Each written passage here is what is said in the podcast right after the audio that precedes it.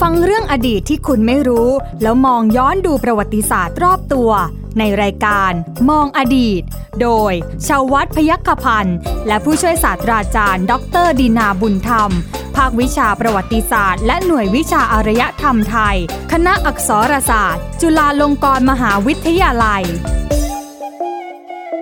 สวัสดีครับ คุณผู้ฟังครับต้อนรับคุณผู้ฟังเข้าสู่รายการมองอดีตครับ วันนี้ผมใหญ่ชวัฒน์พยัคฆพันธ์นะฮะก็ยังคงทำหน้าที่อยู่ที่นี่นะครับคุณผู้ฟังครับที่แห่งนี้นะฮะที่คุณผู้ฟังรับฟังกันได้นะครับทั่วไทยทั่วโลกกันเลยทีเดียวนะครับทางวิทยุไทย PBS นั่นเองนะครับคุณผู้ฟังครับรายการมองอดีตของเราแน่นอนว่าพูดคุยเรื่องราวที่เกี่ยวข้องกับประวัติศาสตร์นะฮะเรื่องราวที่มันมีมาตั้งแต่โบราณโบราณนะฮะแล้วก็มีเรื่องที่ต่อเนื่องมาจนถึงปัจจุบันด้วยนะครับแต่ว่าในการที่เราอยู่ปัจจุบันได้เนี่ยเราก็ต้องศึกษาเรื่องราวในอดีตด้วยนะฮะคุณผู้ฟังครับ ในตอนที่ผ่านๆมาเนี่ยนะฮะได้รับความสนใจจากคุณผู้ฟังเยอะแยะมากมายเลยทีเดียวอันนี้ก็ต้องขอขอบคุณไว้ด้วยนะครับแน่นอนนะฮะผมจะมาพูดคุยคนเดียวนั้นก็ไม่ได้นะฮะคุณผู้ฟังครับต้องมีผู้เชี่ยวชาญด้านประวัติศาสตร์นะครับมาพูดคุยกับเราครับผู้ช่วยศาสตราจารย์ดรดีดาบุญธรรม อาจารย์จากภาควิชาประวัติศาสตร์และหน่วยวิชาอารยธรรมไทย คณะอักษรศาสตร์จุฬาลงกรณ์มหาวิทยาลัย สวัสดีครับอาจารย์ครับ ครับ สวัสดีครับคุณใหญ่ครับ สวัสดีท่านผู้ฟังทุกท่านด้วยนะครับ ครับผมแหมอาจารย์นะฮะพบกันตลอดเลยเราสองคน ก็นะบอก มี ว่า มีคุณผู้ฟังติดตามเราเยอะนะอาจาร อ่า ย์ ก็แหมเป็นพระคุณนะครับ อย่างสูงนะท่านผู้ฟังมีอะไรที่จะเสนอแนะจะแนะนำนะ ค ค รั รั บบ ค ก็ รับ ก็อย่าได้ลังเลที่จะเขียนมานะ ได้ ท่านท่านผู้ฟังอยากทราบเรื่องอะไรหรือต่างๆนะค ครับ รับ ก็ก็เขียนมาได้นะ อืม แล้วเราก็จะไปค้นคว้า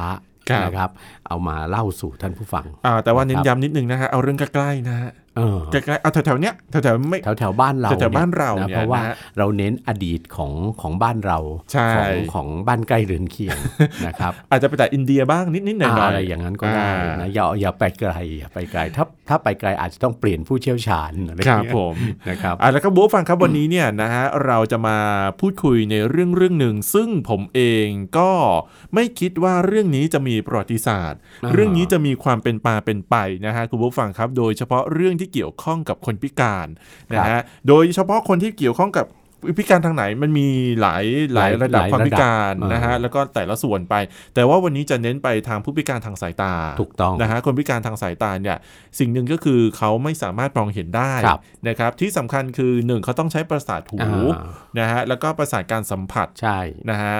แต่ทีนี้คุณใหญ่ ครับ คำว่าพิผู้พิการทางสายตาเนี่ย อันที่จริงมันคือศัพท์บัญญัติใหม่นะ อ่า เพราะแต่เดิมเนี่ย เพราะว่าความพิการทางสายตาเนี่ย ครับ อันที่จริงมันมีหลายระดับ อืม ใช่ไหม ใช่ฮะ ผู้พิการทางสายตาเนี่ย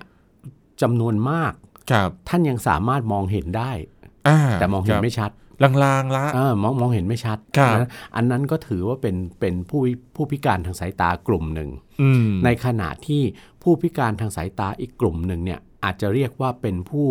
พิการประเภทสูญเสียการมองเห็น ถ้าถ้าพูดง่าย ซึ่ ๆ ง คือตาบอดสนิท ถ้าสมัยก่อนเราก็เรียกว่าคนตาบอด อ่าครับ แต่ว่า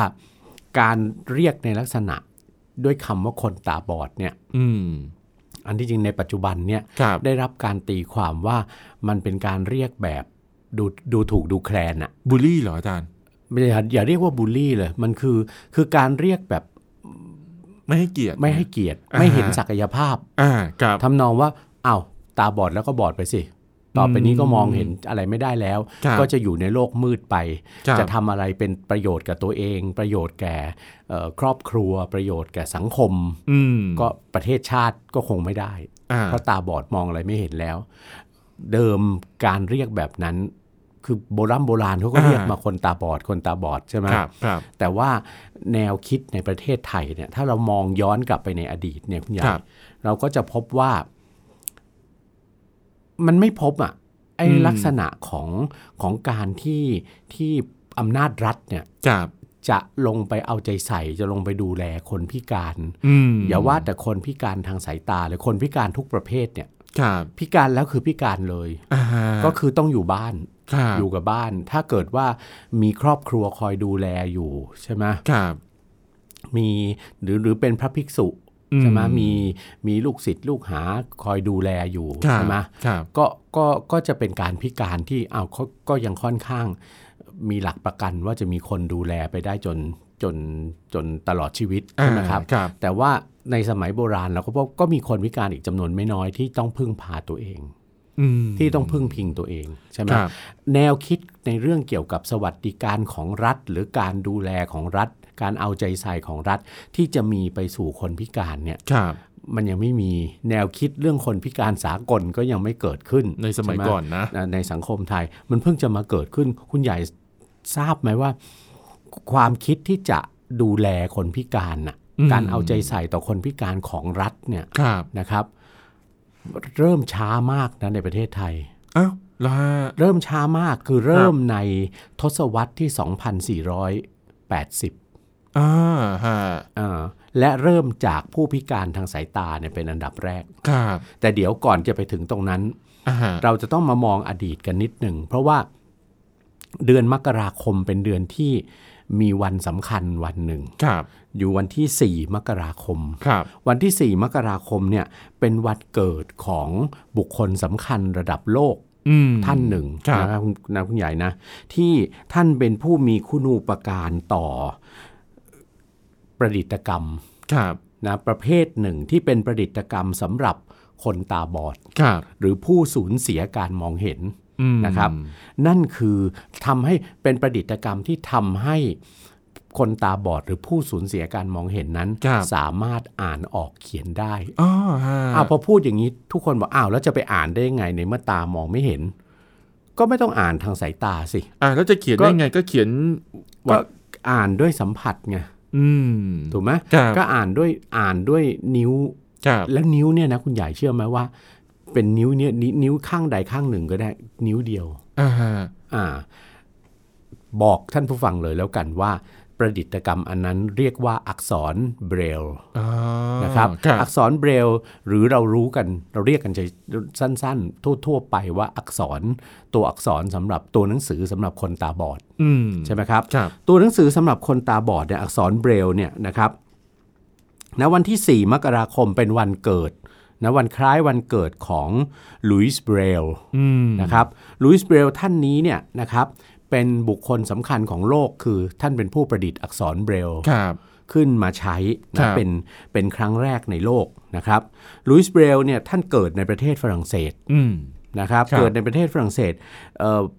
แล้วก็ท่านเป็นผู้พิการทางสายตาเนี่ยสูญเสียสูญเสียเอ่อตาข้างซ้ายไปตั้งแต่อายุ 4 ขวบ อ๋อแสดงว่าท่านเองไม่ใช่เป็นคนที่มีตาปกติ เกิดมาเนี่ยมีตาปกติ อ่าฮะ แต่ว่าตอน 4 ขวบเนี่ย คือเนื่องจากเกิดในครอบครัว เกิดในครอบครัวของช่างทำอ่านม้า อ่าครับ ตอน 4 ขวบเนี่ย เกิดอุบัติเหตุ อืม นะ เกิดอุบัติเหตุทำให้เอ่อท่านสูญเสียสายตา ครับ จากเข็มอะ อืม เออสูญเสียตาข้างซ้ายไป หลังจากนั้นพอโตขึ้นนะเอ่อเหมือนเคราะห์ซ้ำกรรมซัดอย่างไรไม่ทราบนะสูญเสียตาข้างขวาไปจากโรคตาอักเสบ อ๋อ นะครับเพราะฉะนั้คนรับ เอ่อลุยส์เบรลเนี่ยท่านก็กลายเป็นคนคนที่ตามืดบอดบอดสนิทไปเลยนะแต่ว่าโชคยังดีว่าบิดาของท่านเนี่ยนะลุยส์เบรลเนี่ยเกิดเมื่อวันที่ 4 มกราคมนะครับปีคริสตศักราช 1809 หรือตรงตรงกับปีพุทธศักราช 2352 รัชสมัย 2,352 เนี่ยปีสุดท้ายปีแรกในรัชสมัยพระบาทสมเด็จพระพุทธเลิศล่านภาลัย รัชกาลที่สอง รัชกาลที่ 2 คือ รับ สมัยต้นรัตนโกสินทร์ ครับ นะครับ ท่านเกิดในหมู่บ้านนะหมู่บ้านกูเฟรหมู่บ้านกูเฟรเนี่ยเป็นหมู่บ้านที่อยู่ทางตอนเหนือของประเทศฝรั่งเศส อืม ไม่ไกลจากตอนเหนือของกรุงปารีสเท่าไหร่ ครับ นะครับ ถ้าพูดชื่อกูเฟรกูเฟรเนี่ยไม่มีใครรู้จักหรอก อ่า แต่ถ้าพูดว่าเมืองที่เป็นที่ตั้งของปารีสดิสนีย์แลนด์น่ะ อ๋อ ทุกคนก็จะรู้จัก โอเค คือออกจากปารีสไปทางเหนือ อ่า นะครับ ปารีส นะ เขาก็อยู่ค่อนค่อนค่อนข้างเหนือแล้วนะ ค่อนข้างเหนือแล้ว ครับ นะครับนะอ่ะทีนี้โชคยังดีว่าบิดาของหลุยส์เบรลเนี่ยนะครับท่านเห็นความสำคัญของการเรียนหนังสือ แม้ว่าลูกจะสูญเสียสายตาไปแล้วนะท่านก็ยังต้องให้ลูกไปโรงเรียน ครับ นะนี่พอไปโรงเรียนเนี่ยนะในปี 1821เนี่ยนะครับหลุยส์เบรลขณะเรียนอยู่ในโรงเรียนเนี่ยนะได้พบกับนะนายทหารบก ท่านหนึ่งนะครับ อืม ชื่อกัปตันชาลส์บาเมีย ครับ นะกัปตันชาลส์บาเมียเนี้นะเนี่ยก็เป็นผู้ที่ได้แนะนำให้หลุยส์เบรลเนี่ยรู้จักกับการใช้ตัวอักษร ระบบตัวอักษรแบบหนึ่ง ซึ่งเป็นการส่งรหัสลับ อืมอืม นะที่เรียกกันว่าเรียกในภาษาอังกฤษว่า night writing ครับ คือตัวอักษรที่ night writing คือการเขียนตอนกลางคืนนะ อ่า ก็คือ อ่าฮะ คืออ่านอยู่ในที่มืดอะ อ่าฮะ นะก็คือใช้กับคนตาบอดได้ โอ้ นะ ฮะ Night Writing เนี่ยจะใช้เป็นอะไร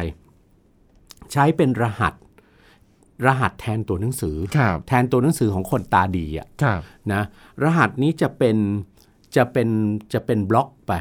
อืม จะเป็นบล็อก ม สี่เหลี่ยมเนี่ยในในแต่ละบล็อกจะมีจุดให้สัมผัสได้ ครับ ทั้งหมด 12 จุด ครับ แต่ละบล็อกนะ แต่ไม่ต้องใช้ครบทั้ง 12 นะคุณใหญ่ อืม นะครับใน 12 เนี่ยอาจจะมีอาจจะมีจุดเดียวเอ่อ2จุด3จุด ว่าไป 9จุด10 จุดก็แล้วแต่ หรืออาจจะมีครบทั้คงรับ 12 เรียงสลับไปมากัน แล้วก็ผู้อ่านก็จะใช้นิ้วสัมผัส อืม ใช่ไหมใช้นิ้วสัมผัสเอาว่าอ้าวบล็อกนี้นะสี่เหลี่ยมอันนี้มีกี่จุด ครับ ก็จะต้องเรียนรู้กันว่าถ้าจุดกี่จุดเนี่ย หมายค นี่ วามว่า คื อะไร เท่ากับตัวอักษรอะไร อะไร ในระบบของอักษรโรมัน อ่าฮะ เท่ากับไอ้นี่เท่ากับตัวสมมติสมมตินะคุณนาย อ่าอ่า สี่จุดอันเนี้ยเรียงกันแนวนี้เท่ากับตัว A อืม ในอักษรโรมันก็ก็จะต้องเรียนไง ครับ ถึงถึงจะอ่านได้ ครับ แล้วก็คนพิการทางสายตาเนี่ยจะว่าไปแล้วเนี่ยนะครับธรรมชาติไม่ได้โหดร้ายนะกับผู้พิการทางสายตาหรือคนตาบอดเนี่ย ครับ ไปซะทั้งหมดนะคนตาบอดเองไม่ได้สูญเสียทักษะอื่นนี่ ใช่ สูญเสียเฉพาะทักษะสสความสามารถในการมองเห็น ใช่ครับ แต่ไม่ได้หมายความว่าทักษะการสัมผัส อืม การได้ยิน ครับ จะเสียไปด้วย ครับ ใช่ไหมครับนะก็ก็ก็การสัมผัสเนี่ยก็จะช่วยให้สามารถอ่านหนังสือได้ ครับ โดยจะต้องเทียบนะว่าเอ่อเท่ากับตัวนี้เท่ากับตัวนี้เท่ากับตัวนี้นะคือเขามีวิธีเทียบอะ อ่าฮะ แม้ว่าผู้แม้แต่ผู้ตาบอดแต่กำเนิดก็เหมือนกันนะ ครับ ก็จะต้องรู้ด้วย เพราะฉะนั้นจะต้องมีความรู้ด้วยว่า อักษรของคนตาดีนะ A B A ถึง Z หรือว่า อ่าฮะ ตัวเลข ห ครั รื บ อว่าโน้ตดนตรี ครับ อะไรต่างๆ เนี่ย หน้าตาเป็นยังไงด้วยนะ อืม อ่าเพราะฉะนั้นเวลาสอนเนี่ยก็เท่ากับคนตาบอดเลยจะต้องเรียนทั้งสองเลยนะ อืม จะต้องเรียนทั้งสองสองระบบถูกไหม ครับ ใช่ไหมครับ ครับ นะแล้วก็แล้วก็ทีนี้สูญเสียสายตาแล้วแต่ความทรงจำก็กลายเป็นทักษะสำคัญ อ่าฮะ ใช่ไหมทีนี้เบรลเนี่ยนะครับเรียนรู้ระบบ Night Writing รหัส 12 จุดเนี่ย ครับ จากกัปตันชาลส์บาเมียแล้วนะคครัรับ บ ท่านนำเอามาประยุกต์ต่อ อืม นะ ทำให้ง่ายขึ้น เพราะว่าระบบรหัส 12 จุดเนี่ยใช้ค่อนข้างยาก คือ นะ คืออาจจะเหมาะสมกับทหารมากกว่า ถูก ไหม ต้อง ฮะ นะครับใช้ค่อนข้างยาก เพราะฉะนั้นเบรลจึงเริ่มประดิษฐ์ระบบตัวอักษร แทนที่แต่ละบล็อกจะมี 12 จุด ครับ ลดลงมาครึ่งหนึ่งเลย แต่ละบล็อกมี 6 จุด ครับ นะครับ6จุดก็จะช่วยให้ไม่ซับซ้อนมาก และแต่ละแต่ละใน 6 จุดนั้นเนี่ยนะแต่ละบล็อกเนี่ยก็จะไม่มีครบทั้ง 6 นะ อืม บอกแล้วตั้งแต่ 1 ถึง 5 หรือบางทีก็ครบ ครับ 6 เรียงกันในแนวไม่เหมือนกัน แล้วก็เพราะฉะนั้นเวลาในเวลาที่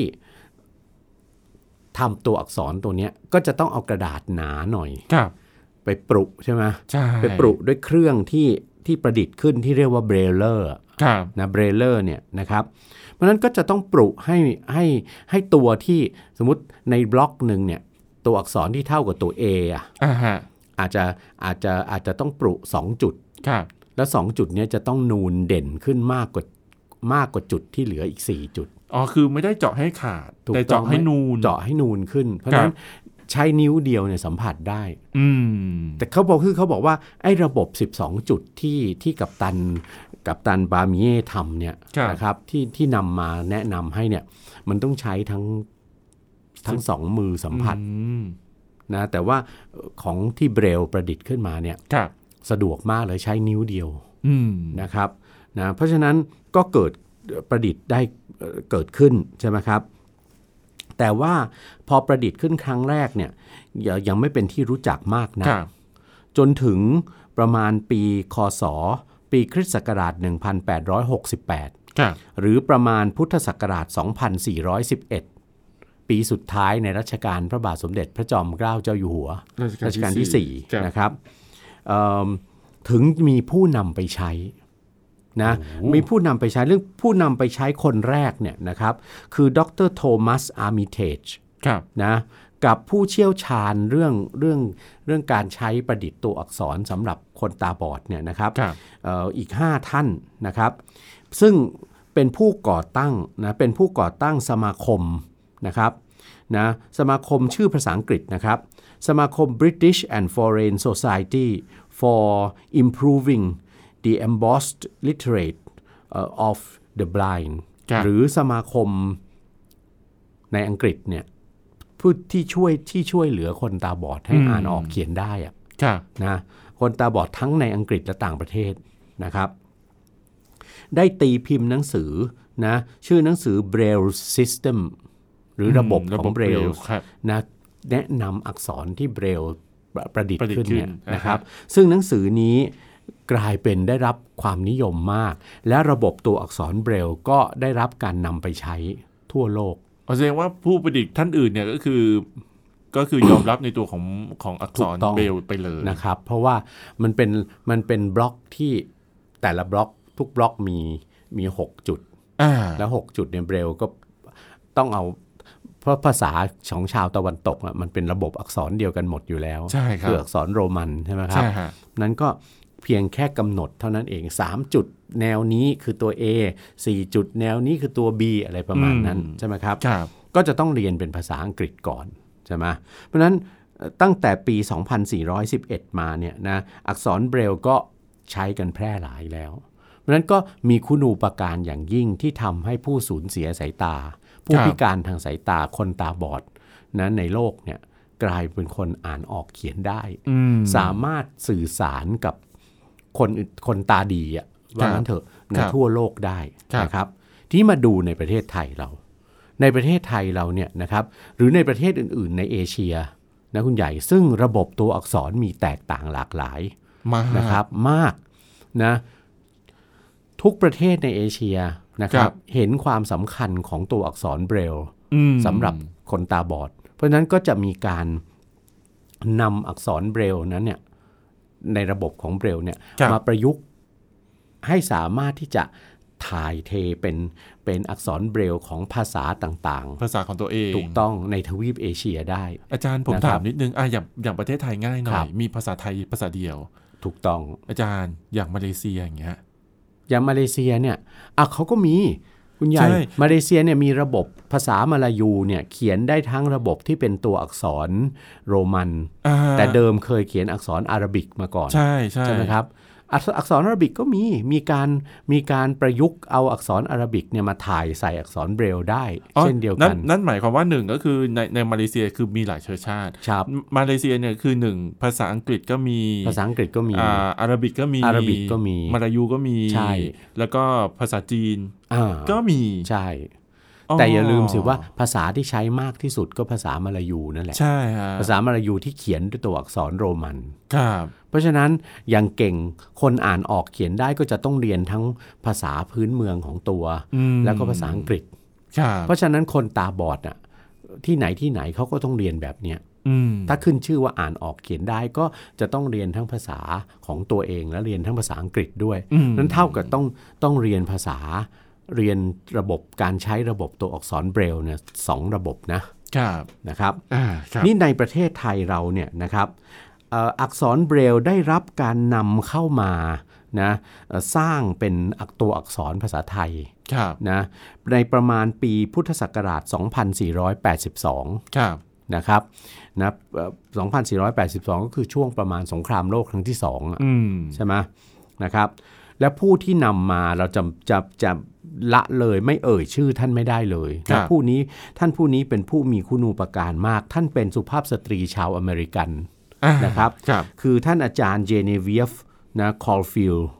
นะครับอาจารย์เจเนเวียฟคอลฟิลนั้นเนี่ยนะเป็นสตรีชาวอเมริกันนะครับ ที่เดินทางเข้ามาในประเทศไทย ครับ แล้วเป็นที่สำคัญที่สุดคือท่านเป็นคนตาบอดด้วย อืม นะท่านเป็นคนตาบอดด้วย ท่านมาจากเมืองซัฟฟอกนะซัฟฟอกในเวอร์จิเนีย ในรัฐเวอร์จิเนียของสหรัฐอเมริกานะค ค รั รับ บ แล้วก็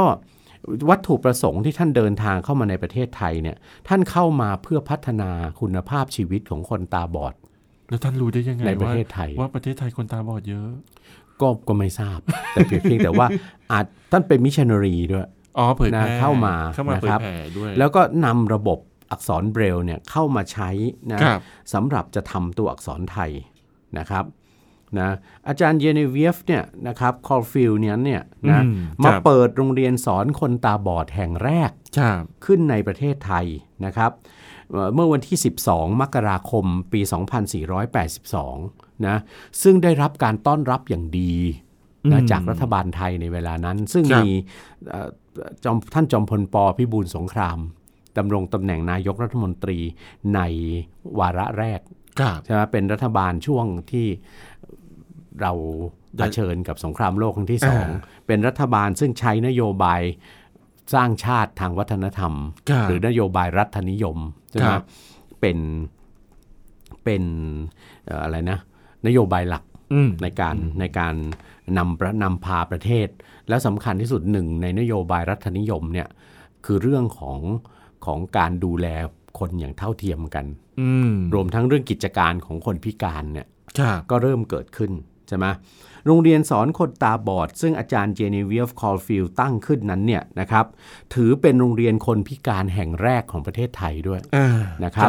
พร้อมๆกันนั้นนะอาจารย์เยเนเวียฟได้รับความร่วมมือเป็นอย่างดีจากกระทรวงสาธารณสุข ครับ นะครับ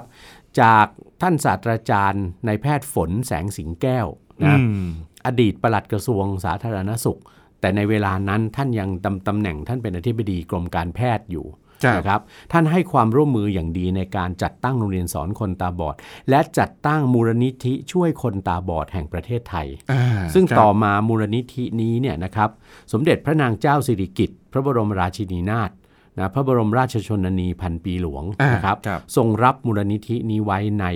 พระบรมราชินูปถัมภ์ อืม นะครับ ครับ อาจารย์เยเนเวียฟคอลฟิลนั้นนะปฏิบัติหน้าที่ครูสอนนะโรงเรียนเออสอนคนตาบอดเนี่ยนะครับ ครับ เป็นอาจารย์ใหญ่เองเลยด้วย อ่า นะท่าน ครับ ท่านเป็นครูสอนเองนะครับ โดยมีสิทธิ์คนแรก นักเรียนคนแรกของโรงเรียนเนี่ยนะครับ คือหม่อมเจ้าหญิงพวงมาศพกาดิษกุล อืม นะพระธิดาในสมเด็จพระเจ้าบรมวงศ์เธอกรมพระยาดำรงราชานุภาพ ครับ เป็นนักเรียนคนแรกของโรงเรียนนี้ อ๋อ นะค แส รับ ดงว่า ซึ่ง ท่านเอ ซึ่ ง ง ก็มี เสียพระเนตร เสียพระเนตรไป นะครับ แล้วก็สถานที่ของโรงเรียนเนี่ยเอ่อใช้บ้านหลังเล็กๆ ก่อน บ้านของอาจารย์เยนีเวียฟนั่นแหละ อืม ที่ท่านเช่าบ้านอยู่ที่ถนนคอตเช่ ที่แถวสาราแดงแถวสีลมอะ อ่าครับ นะหลังจากนั้นนะรัฐบาลไทยก็ได้ช่วยเหลือให้ได้สถานที่กว้างขวางขึ้นนะครับ ก็คือบริเวณสี่แยกตึกชัย อืม ถนนราชวิถี ครับผม ซึ่งเป็นที่ตั้งจนกระทั่งถึงปัจจุบันนี้ า ของโรงเรียนสอนคนตาบอด ครับ นะครับซึ่งย้ายไปนะย้ายไปเปิดเอ่อเป็นโรงเรียนถาวรเนี่ยในปีพุทธศักราช อ่า 2492 ก็สมัยรัฐบาลจอมพลปช่วงที่ นั่นแหละ 2 าช่วงที่สอง อีกเหมือนกัน ครับ นะครับในปีพุทธศักราช 2520 ครับ นะครับเอ่อได้เปลี่ยนชื่อเป็นโรงเรียนสอนคนตาบอดกรุงเทพ อืม นะเนื่องจากว่าเป็นโรงเรียนที่อยู่ในสังกัดมูลนิธิช่วยคนตาบอดแห่งประเทศไทย ในพระบรมราชินูปถัมภ์ ครับ นะเอ่อและต่อมาได้เปิดโรงเรียนในสาขาในส่วนภูมิภาคขึ้น อืม จนปัจจุบันนี้มีอยู่เกือบมีอยู่ทั่วทุกภูมิภาค แล้ โอ้ยว ถ้าถ้าถ้าจะถ้าจะพูดถึงมันกิจการดีนะ ถูกต้องนะครับเอ่อสถานะก็กระทางกระทรวงศึกษาธิการก็ให้การยอมรับนะครับ เป็นสถานศึกษาเอกชน ครับ นะครับนะเป็นสถานศึกษาเอกชนตามหลักสูตร หลักสูตรเอ่อการศึกษาขั้นพื้นฐาน อืม ตั้งแต่ชั้นประถมศึกษาปีทีหนึ่1 ขึ้นไปจนกระทั่งถึงมัธยมศึกษาปีที่ 6 คือคล้ายๆเปิดเป็น นะครับ โรงเรียน ถู ไป ก เลย ต้องเป็นโรงเรียนไปเลยแต่นี้เอ่ออย่างไรก็ตามเนี่ย ครับ นะในระยะต่อมาจนกระทั่งถึงปัจจุบันเนี่ยมูลนิธินะสงเคราะห์เอ่อเอ่อมูลนิธิช่วยคนตาบอดแห่งประเทศไทยเนี่ย ครั มี บ นโยบายนะว่าเอ่อ การจะให้นักเรียนนักเรียนที่พิการทางสายตาเนี่ยนะครับ เรียนที่โรงเรียนเนี่ยนะโรงเรียนสอนคนตาบอดเนี่ยนะครับ จะให้เรียนเฉพาะถึงแค่ชั้นป .6 เท่านั้น อ้าวทำไมล่ะ จะมีป .6 เท่านั้นม .1 ถึงม .6 ครับ จะมีนโยบายเปลี่ยนไปเปลี่ยนให้ไปเรียนรวมกับคนปกติ กับนักเรียนที่สายตาปกติ ในโรงเรียนมัธยมอื่นๆนะครับ เพราะว่าป .1 ถึงป .6 เนี่ยนักเรียนได้เรียนรู้การใช้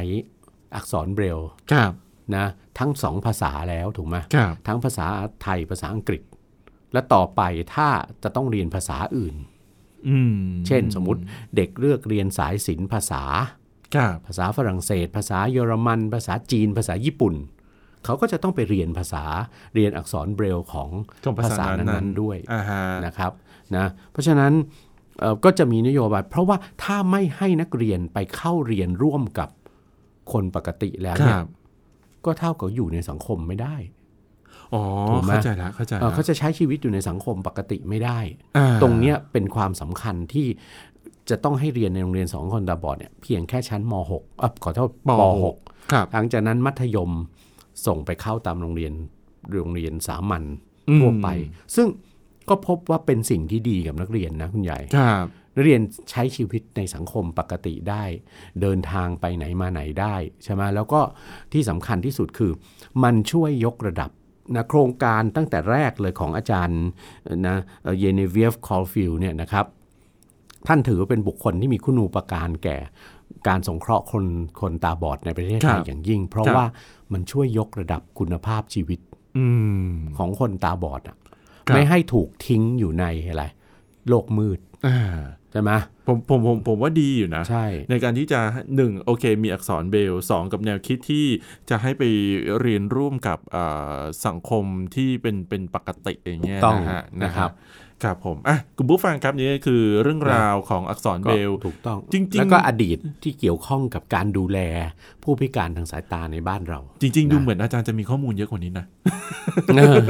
แต่เวลามันไม่พอ เวลาไม่พออ่ะแต่ก็ ใช่ ก็คงพอได้นะเอ่อเป็นอะไรนะเอ่อข้อมูลเล็กๆน้อยๆนะคุยกันเรื่องอดีตของของอักษรเบรลลอักษรเอ่ออดีตของอักษรเบรลลกับโรงเรียนสอนคนตาบอดในประเทศไทย ครับ นะครับ ผมเอาละวันนี้หมดเวลาแล้วนะฮะขอบคุณสำหรับคุณบุ๊ก ครับ อ่าการติดตามนะครับ วันนี้อาจารย์ดีนาแล้วก็ผมใหญ่ชวัฒน์พัชกพันธ์ลาไปก่อนครับ สวัสดีครับ สวัสดีครับ ติดตามรับฟังรายการย้อนหลังได้ที่เว็บไซต์และแอปพลิเคชันไทย PBS Radio ไทย PBS ดิจิทัล Radio วิทยุข่าวสารสาระ เพื่อสาธารณะและสังคม